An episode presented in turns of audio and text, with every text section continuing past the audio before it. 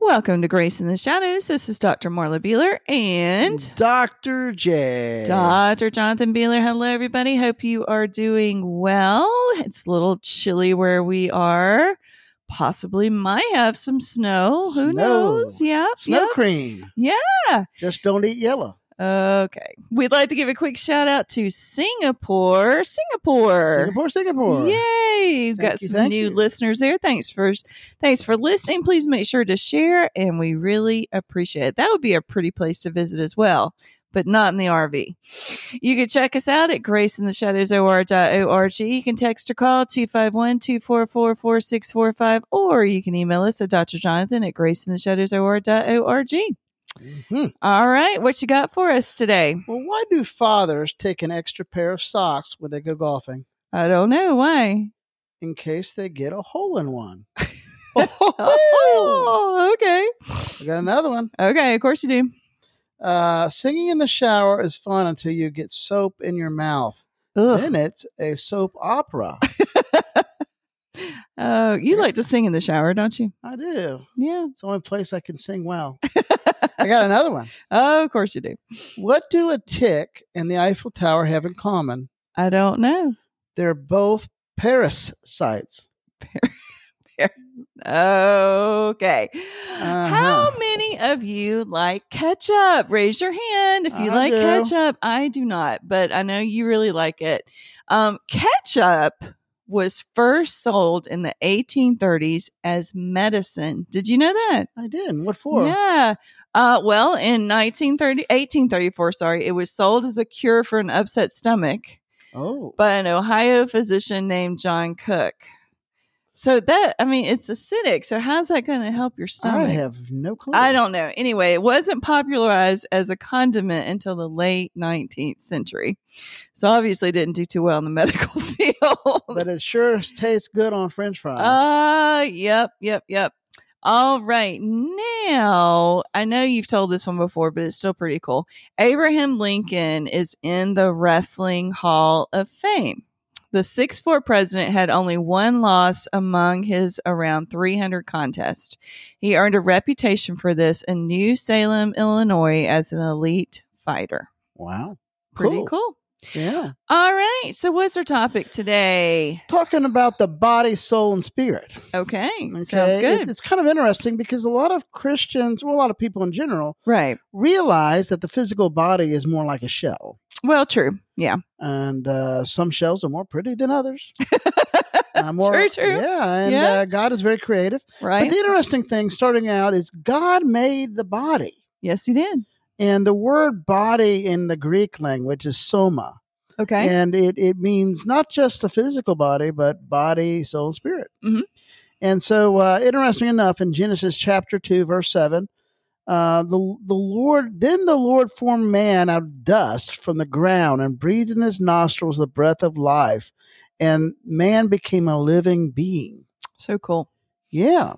Uh, we as humans, human beings, are composed of a range of chemical elements by mass. Mm-hmm. And the human body is approximately 70% water, H2O. Mm. And around 99% of our bodies are made up of six elements oxygen, carbon, hydrogen, nitrogen, calcium, and phosphorus. Cool. Of the remaining mass, about 0.75% is composed of five elements sodium, phosphorus, potassium, sulfur, and chlorine. Cool. And the remaining elements of the body exist in trace amounts, very, very, very tiny. Mm-hmm. But all the elements, all these elements are can be found in the earth. Cool. And so, interesting enough, we have the exact makeup composites in our physical body that makes up dirt. That is. That's. You know. I've. I've. I mean, I've always known that how God made Adam from the dirt, but I've never thought that our body makeup. And they weren't Yeah. and they didn't have that knowledge No. uh, when Moses, through the inspiration of the Holy Spirit, wrote Mhm. Genesis. That's pretty cool. So this is one more of thousands of Right. evidence, points of Shows- evidence. Right. that shows the word of God to be the word of God Absolutely. because only That's God cool. would know that. So what? What do scientists do with that? I. I don't know. They ignored it. I'm sure. Well, if you're not a Christian, you can't understand it. Right, absolutely. But that's just really cool how that shows. So when- God's workmanship. When God breathed in to Adam and Eve, for that matter, Mhm, mhm. um, it was the physical body, but also the spirit and the soul. Yes. So, but I want to start with the body itself. Okay. The physical body. Yes. Consider our body as earthling, earthly vessels, a shell, Mm. or your interface with tangible world. Cool. It serves as a conduit Mhm. through which we engage with the natural realm. Right. And so everything that uh, we communicate, see, hear, touch hmm of the world or perceive, hmm we can understand it through the physical body. Yes. Uh, there's some religious cults, false teachers, hmm that teach that the physical body is inherently evil. Mm. Uh, this goes back to an ancient, ancient, ancient, very old. hmm You didn't get that. I did. Um, f- false teaching called Gnosticism. okay. And gnosis, which comes from the Greek word knowledge, hmm uh, basically these these guys thought they were smarter than the than the uh, average bear. so they actually had diff- key knowledge that Mhm. no one else knew. hmm That gets in the secret societies, by the way. okay. Oh, Okay. I they see where you're also going. believed that um, the flesh was evil. Mhm. And so when you read the Gospel of John, in the beginning was the Word, the Word was with God, and the Word was God, and the Mhm. Word became flesh and dwelt among us. Mhm. The early heresy was not that Jesus was not God. Mhm. Everyone knew Jesus claimed to be God back Right. Right. then in the early years. Mhm. What they the false teaching was at that time that Jesus was not fully man Ah, okay. in Yeah. the flesh. Right. Yeah. Hmm. Um, Interesting. interesting enough, the body itself is kind of neutral. hmm Yeah. Neither is it inherently sinful, Right. and neither is it inherently good. It's just kind of neutral. We Yeah. decide Right. whether to pursue God for his glory Yeah. or to sin. Definitely. Definitely. Paul says this um, there was some people in Corinth that were, I mean, the Corinthian church was very, very carnal. hmm A lot of people use the, the uh, writings in Corinth hmm as part of their gospel. Yes. And although it is definitely inspiration in scripture, uh, Right. Paul's writings were really rebuking them for a lot of false teachings and Mhm. practices. Definitely. And one of them was they were, many of them were very, they were fornicating. Mm. And Paul says, Do you not know that your bodies are the temple of the Holy Spirit hmm who is in you, whom you have received from God? You are Mhm. not your own, you were bought with a price. Yes. Um, so Paul's telling them that your bodies, and that word for body is the physical, but also the the spiritual hmm and the soul. Right. So looking at this, I take a different view. Okay. What do you think about? You want to comment on the body? No, I, I I agree. It it is it is a shell. I Mhm. mean, our body goes where we tell it to go, and uh, it's it, it is just a shell. So that makes sense. Sometimes you know my body can be a little bit uh, uh, kind of a big big shell, especially after the holidays. well, yeah, me too, but I'm not going to go there. Uh, but I'm more of a hunka hunka burning love. Oh, yes, you are, and I love you very much. Oh, yeah, yeah. All right. But I really think that and for a Mhm. long time i believed the bo- body soul and spirit right. but i think when you look at scripture Yes. that really the word spirit and soul are used interchangeably Yeah. Synonymously. Yeah. I agree. And and when we were talking about this, you know, when you were preparing for it and everything, I guess I never realized that I felt that way, but I do. I mean, your soul and your spirit, they are kind of the same thing. Mhm, Yeah. mhm. well there's there's there's several reasons i think this Okay. um, you know I, I i think that the soul and the spirit are really everything that's uh, invisible Right. within us Yes. but but some of the reasons i think this is number one i think that scripture employs the term soul and spirit hmm as you said synonymously Yeah. And it's really evident in scripture. Mm-hmm. Uh, you look at John chapter 12, verse 27, you know, Jesus says, Now, now is my soul troubled. hmm And in a similar context, John 13, 21, Jesus, desc- John describes Jesus as being troubled in the spirit. Right. Um, and, and then again in Luke chapter 1, verse 46 through 47, Mary declares, My soul magnifies the Lord, Right. and my spirit rejoices in God, my Savior. hmm Now, some may, s- you know, say, Well, there you go. There you go. Right. Spirit and soul. Yeah. But uh, oftentimes, eh, they, the Hebrew and who they used Hebrew parallelism, hmm hmm which was a poetic technique Right. employing synonymous words to convey the same idea. Yeah.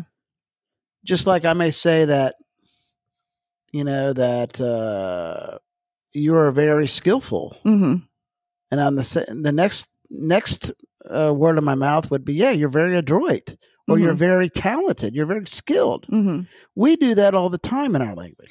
We do. We do say say the same thing with different words. And yeah, I mean you can't really separate your soul and your spirit. They're they're intertwined. So our soul and our spirit really, you know, a lot of times the the gospel writers, the people in the Word of God in, in the Bible, hmm are using those words and they mean the same thing. Yeah. And Agreed. I really, yeah. Uh, the second reason is when individuals pass away, scripture indicates that that, that either the soul soul departs or the spirit departs. Right. It's the same thing. Yeah. Uh, In Yeah. Genesis thirty five eighteen, uh, Rachel's death, the Bible notes her soul was departing. She died. Right. Uh, in 1 Kings seventeen twenty one, Elijah pray, fervently prays for the revival of a deceased child's soul. hmm um, Isaiah foretells the servant of the Lord uh, would pour out his soul, Yes. and uh, so you you see um, the usage of soul and spirit hmm for the same purpose. Right. I mean, you you hear people say that their spirit is no longer with them, and and I mean they're talking about their soul too. So it's it's, it's the same thing. I mean, you have here in uh, Psalm thirty one five and Luke twenty three forty seven.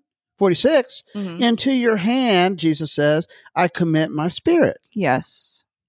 um, so you know ecclesiastes twelve seven emphasizes that at death the spirit returns to god who gave it Yes. and so you see the synonymous use of hmm soul and spirit Yes. Agreed.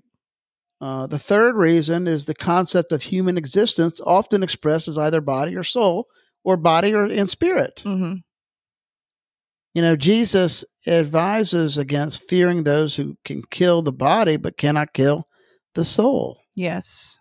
urging us instead to fear those who can destroy both hmm soul and body in hell right. So, in this context, the term soul clearly refers to the enduring aspect of a person beyond death. Yes. It doesn't signify a person or, or a life, as it would be kind of nonsense to speak of those who can kill the body but cannot kill the person. Correct. So, this is saying that we live outside this. hmm It's not Mhm. just the body. Right. Yeah. Very cool.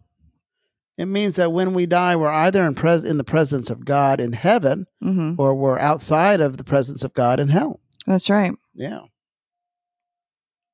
Um, also, sin can be attributed to either the soul or the spirit. hmm First Peter 1 and Revelation eighteen fourteen. Um, we see that um in the Corinthians to cleanse himself from defilement of body and spirit. hmm And the same thing in Revelation. It uses the word, uh, what we can sin in our soul and our spirit. Correct. Correct. Yeah. So I think it's pretty clear as I we look agree. at this, we can go on and on. Right. You know, the soul gives us the ability and the spirit, which I Mhm. believe are the same things, Right. of emotion, hmm of mind, hmm of of um making choices, Yes. moral choices, and Right. to, for that matter, to praise God. Yes. Yes, definitely. Definitely. And it's, you know, something that, that probably a lot of people have not thought about, you know, how they are synonymous um, and and the various uh, examples and more that you pointed out in Scripture that shows how they're synonymous. Absolutely. hmm Um, and you know, and until we really know Christ, we really are at the mercy of our of our, ourselves, which is quite scary. Well, basically, I feel like if we don't have Jesus as our personal Lord and Savior, our soul and our spirit is basically dead. It is. Yeah, We're walking around just as vessels yeah, Of just wrath, shells without yeah. anything in them. And when he, when we accept him as our personal Lord and Savior, that's when our soul and spirit truly makes us who we are. And true with and, and with that we truly can worship him in spirit and truth. Yes. and the, agreed. it says in Romans 8 hmm that the spirit searches us Yes. and even prays on our behalf. absolutely. Because there's sometimes where we can't, and that's exciting that that can happen. you know unlike animals we we understand and we have we're conscientious about the words we say the Yes. communication we Yes. have the emotions we have Right. and the desire to worship god yes. and seek god Absolutely. Absolutely. I mean, we want to think that our dog's a Christian dog, but he can't really. well worship- our dog is a Christian. he can't really sing and praise God and, and worship Him and things like that. But yeah, definitely, it's very. This is a very interesting topic and very, very interesting to think about.